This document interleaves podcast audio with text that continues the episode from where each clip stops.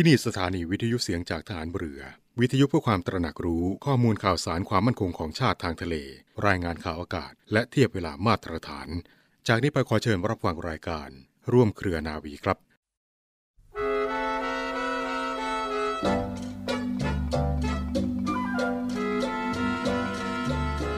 การใช้จ่ายโดยประหยัดนั้น จะเป็นหลักประกันความสมบูรณ์พูนสุขของผู้ประหยัดเองและครอบครัว ช่วยป้องกันความขาดแคลนในวันข้างหน้า การประหยัดดังกล่าวนี้จะมีผลดีไม่เฉพาะแก่ผู้ที่ประหยัดเท่านั้น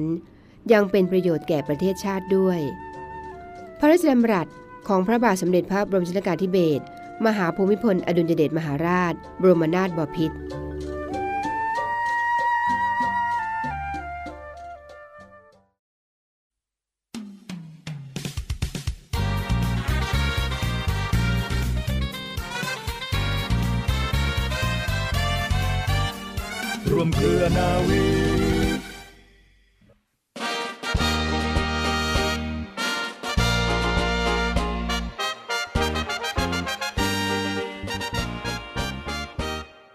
สดีคุณผู้ฟังทุกท่านค่ะ ขอต้อนรับคุณผู้ฟังทุกท่านเข้าสู่ รายการร่วมเครือนาวี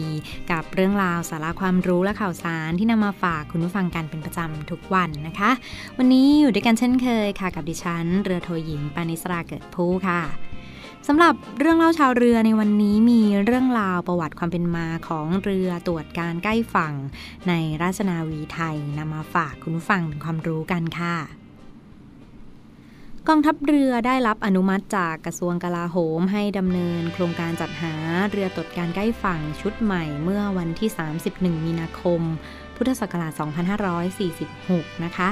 เพื่อทดแทนเรือตรวจการใกล้ฝั่งชุดเรือต่อ 11 และต่อจากนั้นค่ะรัฐบาลโดยคณะรัฐมนตรีก็ได้อนุมัติให้กองทัพเรือนั้นดำเนิน โครงการสร้างเรือตรวจการใกล้ฝั่งพร้อมกันทั้งหมด 3 ลำ ระยะเวลาดำเนินการรวมทั้งหมด 3 ปี ตั้งแต่ปีพุทธศักราช2548 ถึง 2550 พื่อน้อมกล้าวน้อมกระหม่อม ถวายพระบาทสมเด็จพระบรมชนากาธิเบศรมหาภูมิพล อดุลยเดชมหาราช บรมนาถบพิตรเนื่องในวโรกาสทรงเจริญ พระชนมายุ 80 พรรษาในปีพุทธศักราช 2550 ด้วยค่ะ โครงการจัดสร้างเรือตรวจการใกล้ฝั่งเฉลิมพระเกียรติ 80 พรรษานี้เป็นโครงการของกองทัพเรือไทย ที่ถูกต่อยอดมาจากโครงการสร้างเรือตรวจการใกล้ฝั่งชุดเรือต่อ 91 ถึงเรือต่อ 99 นะคะ ซึ่งเป็นโครงการในพระราชดำริของพระบาทสมเด็จพระเจ้าอยู่หัวในหลวงรัชกาลที่ 9 โดยมีจุดเริ่มต้นมาจากพระราชกระแสรับสั่งแก่ผู้บังคับหมู่เรือรักษาการวังไกลกังวลค่ะ และผู้เข้าเฝ้านะวังไกลกังวลเกี่ยวกับการใช้เรือของกองทัพเรือในวันที่ 15 เมษายน พุทธศักราช 2545 ความว่า เรือลบขนาดใหญ่มีราคาแพง และมีค่าใช้จ่ายในการปฏิบัติงานสูง กองทัพเรือจึงควรใช้เรือที่มีขนาดเหมาะสม และสร้างได้เอง ซึ่งเมื่อสร้างเรือตรวจการใกล้ฝั่งชุดเรือต่อ 91 ได้แล้ว ควรขยายแบบเรือให้ใหญ่ขึ้นและสร้างเพิ่มเติม กับทั้งได้มีพระราชดำรัสในโอกาสวันเฉลิมพระชนมพรรษา 5 ธันวาคม พุทธศักราช 2546 เกี่ยวกับเศรษฐกิจพอเพียงด้วยค่ะ โดยได้ยกตัวอย่างจากการพึ่งพาตนเองในโครงการต่อเรือตรวจการใกล้ฝั่งชุดเรือต่อ 91 ในอดีตของกองทัพเรือในช่วงเวลานั้น กองทัพเรือได้มีแผนปลดประจำการเรือตรวจการใกล้ฝั่งชุดเรือต่อ 11 ที่ได้รับความช่วยเหลือจากสหรัฐอเมริกาเนื่องจากใช้งานมาอย่างยาวนานนะคะ ประมาณ 40 ปีได้แล้ว กองทัพเรือจึงได้นำพระราชดำริมาดำเนินการพัฒนาแบบเรือตรวจการใกล้ฝั่งชุดใหม่ค่ะ ให้มีคุณสมบัติที่ครบถ้วน และสอดคล้องกับแนวพระราชดำรัสดังกล่าวการดำเนินการสร้างนะคะคุณผู้ฟัง การต่อเรือครั้งใหม่นี้มี 3 กองในกรมอู่ทหารเรือนั้นรับหน้าที่ในการออกแบบค่ะ คือกองออกแบบฝ่ายตัวเรือ ปรับปรุงเรือและต่อโครงสร้างเรือค่ะ กองออกแบบกลจักรและกองออกแบบไฟฟ้า ก็คือเรือที่ทำการต่อนี้ได้พัฒนาแบบมาจาก เรือต่อ 99 นะคะ โดยทำการขยายแบบไปทุกมิติประมาณ 10%และนำแบบไปทดลองแบบจำลองเรือที่สถาบัน Hamburg Ships Model Basin ประเทศเยอรมนีด้วยค่ะภารกิจของหน่วยนะคะใช้ในการลาดตระเวนชายฝั่ง ป้องกันการแทรกซึม คุ้มครองเรือประมง ป้องกันและคุ้มครองทรัพยากรธรรมชาติในอ่าวไทย และทะเลอันดามัน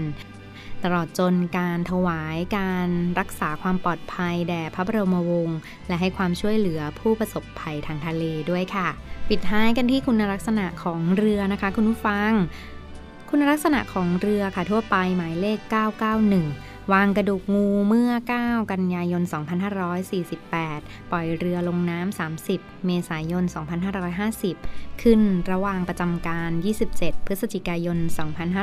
2550 ผู้สร้างอู่ทหารเรือธนบุรีกรมอู่ทหารเรือค่ะ คุณลักษณะทั่วไปความยาวตลอดลำ 38.70 เมตรความกว้าง 6.49 เมตร กินน้ำลึก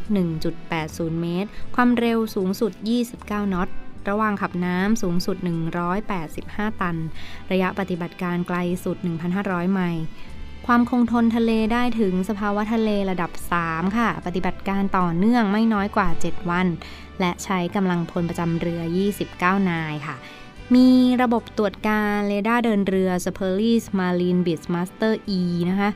ระบบ o f t o n i c ควบคุมการยิงค่ะ มีระบบอาวุธ ประกอบไปด้วยระบบเครื่องควบคุมการยิงต่างๆ ปืนใหญ่กล MSI DS 30 MRMK 44 ขนาด 30มิลลิเมตรต่อ 70 คาลิเบอร์ แท่นเดี่ยว 2 แท่น ปืนกล US Osnan M2HB ขนาดจุด50 แท่นเดี่ยวอีก 2 แท่นค่ะ เรือในชุดเดียวกันประกอบไปด้วยเรือต่อ 991 เรือต่อ 992 และเรือต่อ 993 ค่ะคุณฟัง ค่ะและที่จบลงไปแล้วนะคะ คุณผู้ฟังก็คือเรื่องราวประวัติความเป็นมาที่น่าสนใจของเรือตรวจการใกล้ฝั่งในราชนาวีไทยที่ทางรายการนำมาฝากคุณผู้ฟังกันค่ะ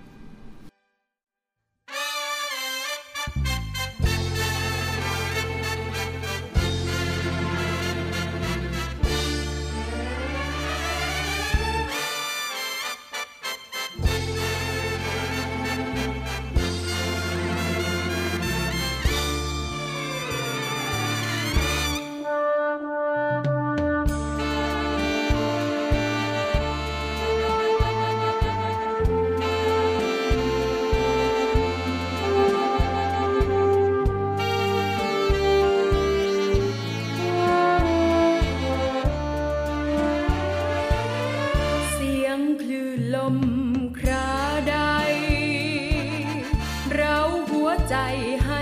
ครวนถึง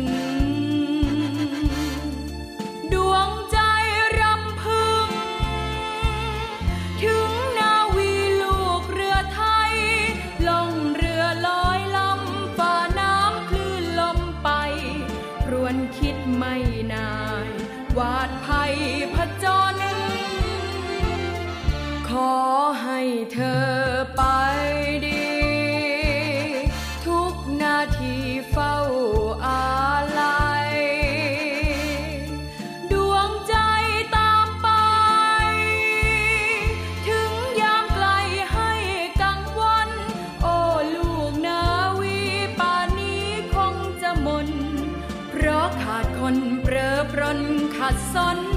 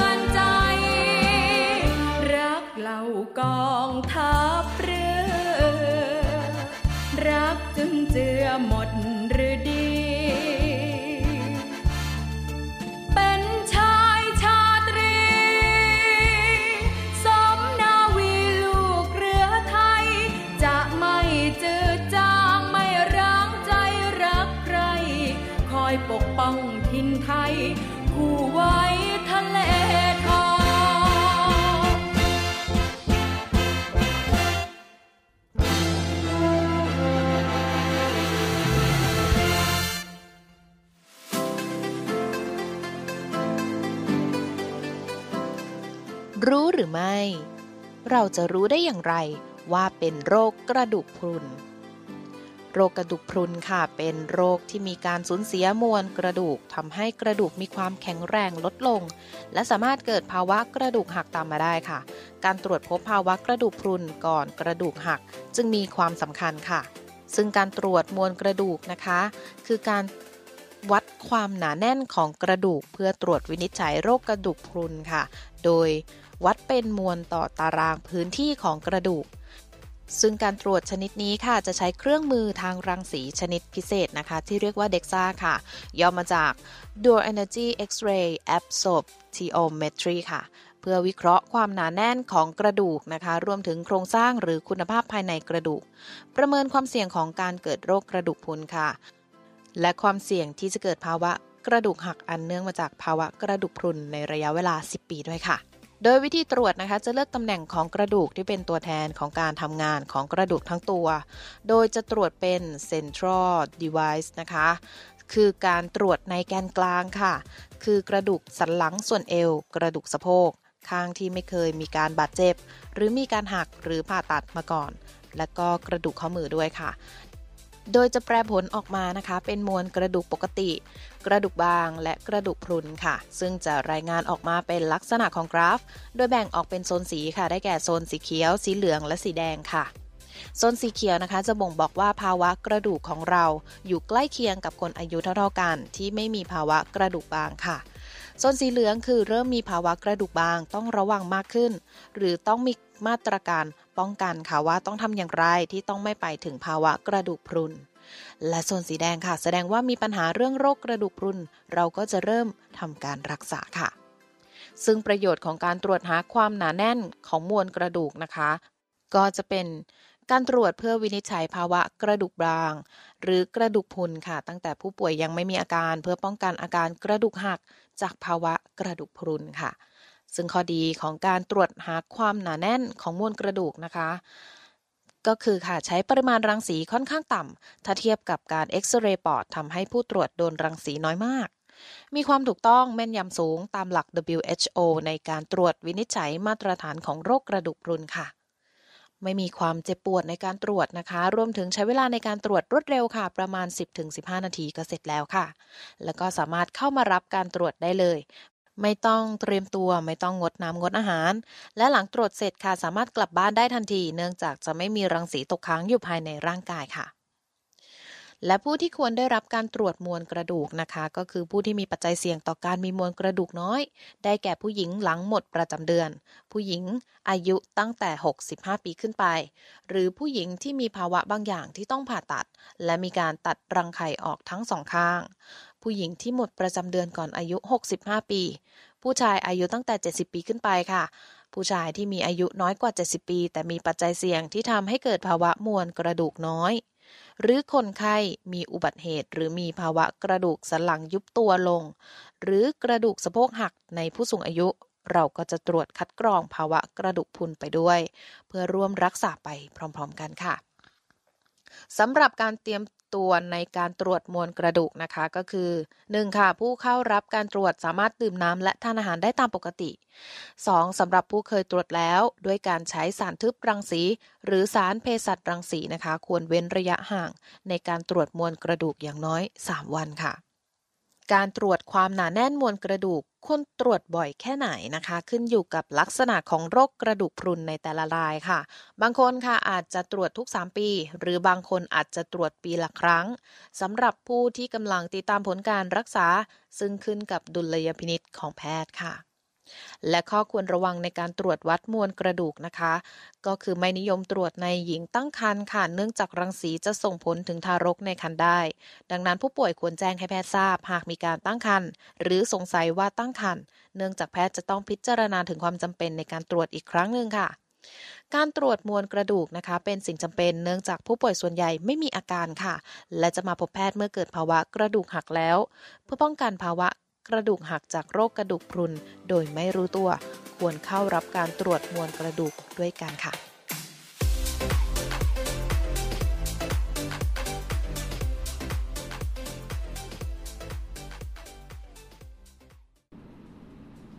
ต่อเนื่องกันในช่วงนี้กับข่าวสารจากกองทัพเรือฟังค่ะเรื่องราวที่อัปเดตมาฝังฟังกันผ่านทางสถานีวิทยุ เสียงจากทหารเรือ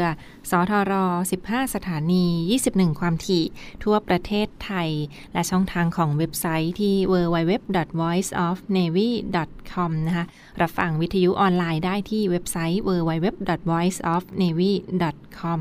รวมทางช่องทางของเสียงจากทหารเรือ พอดแคสต์ และ Spotify ค่ะ เรื่องราวข่าวสารที่หยิบยกมาฝากฟังกันเป็นประจำทุกวันในช่วงนี้นะคะ พักกลางวันแบบนี้ค่ะ อีกหนึ่งภารกิจที่กองทัพเรือก็ยังคงมีอัปเดตประชาสัมพันธ์ เรื่องราวดีๆมาพูดคุยกับฟังกันอย่างต่อเนื่องนะคะ วันนี้ขออนุญาตหยิบยกเอาบรรยากาศของกองทัพบบกมีข่าวประชาสัมพันธ์ การรับสมัคร ทหารกองเกิน เข้ารับราชการในทหารกองประจำการ เป็นกรณีพิเศษนะด้วยระบบออนไลน์ค่ะ ซึ่งก็จะเปิดประจำการนะรับสมัครตั้งแต่วันที่ 1 ธันวาคมเรื่อยไปถึง 31 มกราคม 2565 นะคะ 1 มกราคมนี้ถึง 3 มกราคม 2565 ค่ะสำหรับการรับสมัครทหารกองเกิน เข้ารับราชการในทหารกองประจำการเป็นกรณีพิเศษนะด้วยระบบออนไลน์ในครั้งนี้ค่ะ ซึ่งก็จะต้องมีเงื่อนไขมีคุณสมบัติผู้สมัครเข้ามาได้นะในครั้งนี้ฟังคะสมัครผ่านช่องทางเว็บไซต์ หรือคลิกเข้าไปดูรายละเอียดกันที่ออนไลน์เท่านั้นค่ะเขาเปิดรับสมัครช่องทางออนไลน์ รับสมัครผ่านเว็บไซต์เท่านั้นนะคะ หรือว่าถ้าสะดวกอยู่ใกล้กับหน่วยทหารที่อยู่ใกล้บ้านของท่านค่ะ ก็ลองเดินเข้าไปสอบถามได้เช่นเดียวกันนะเป็นการรับสมัครทหารกองเกินเข้ารับราชการ ในทหารกองประจำการ ในส่วนของกองทัพบบกประจำปี 2565 ค่ะ เปิดรับสมัครตั้งแต่เดือนธันวาคมนี้เรื่อยไปถึง 31 มกราคม 2565 นะคะ ซึ่งคุณสมบัติที่จะสมัครเข้ามาฟังคะมีคุณสมบัติอะไรบ้าง ถ้าจะสมัครเข้ามา ประการแรกคือ เป็นทหารกองเกินที่มีอายุระหว่าง 18 ถึง 20 ปีบริบูรณ์ หรือว่าเกิดในปี 2545 ถึงปี 2547 นะคะ และอีกส่วนหนึ่งค่ะ อายุระหว่าง 22 ถึง 29 ปีนะ หรือว่าเกิดในปี 2536 ถึง 2543 ค่ะ เข้าไปดูรายละเอียดกันได้นะที่เว็บไซต์ ในส่วนของทหารบกค่ะ เป็น rcm 65 rta mi th นะคะ rcm 65 rta mi th ค่ะ ซึ่งเมื่อสมัครเรียบร้อยแล้วเขาก็จะมีการคัดเลือกทหารนะการส่งเข้ากองประจำการในปี 2565 นี้ต่อไปค่ะ ดูรายละเอียดได้เช่นเดียวกันที่เว็บไซต์ของกองทัพบบก อีกหนึ่งเรื่องราวที่มาฝากทุกท่านกันในช่วงนี้ค่ะ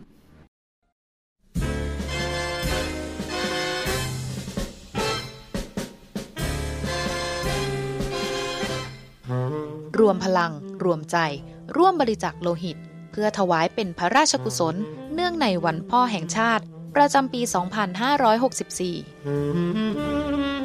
กองทัพเรือกำหนดจัดกิจกรรมบริจาคโลหิต ถวายเป็นพระราชกุศล เนื่องในวันคล้ายวันพระบรมราชสมภพพ ระบาทสมเด็จพระบรมชนากาธิเบศรมหาภูมิพลอดุลยเดชมหาราช บรมนาถบพิตรวันชาติ และวันพ่อแห่งชาติ 5 ธันวาคม 2564 โดยสามารถร่วมบริจาคโลหิตได้ในวันศุกร์ที่ 3 ธันวาคม 2564 ณ ห้องอรุณอมรินหอประชุมกองทัพเรือ เขตบางกอกใหญ่ กรุงเทพมหานคร สอบถามรายละเอียดเพิ่มเติมที่ 086 783 5613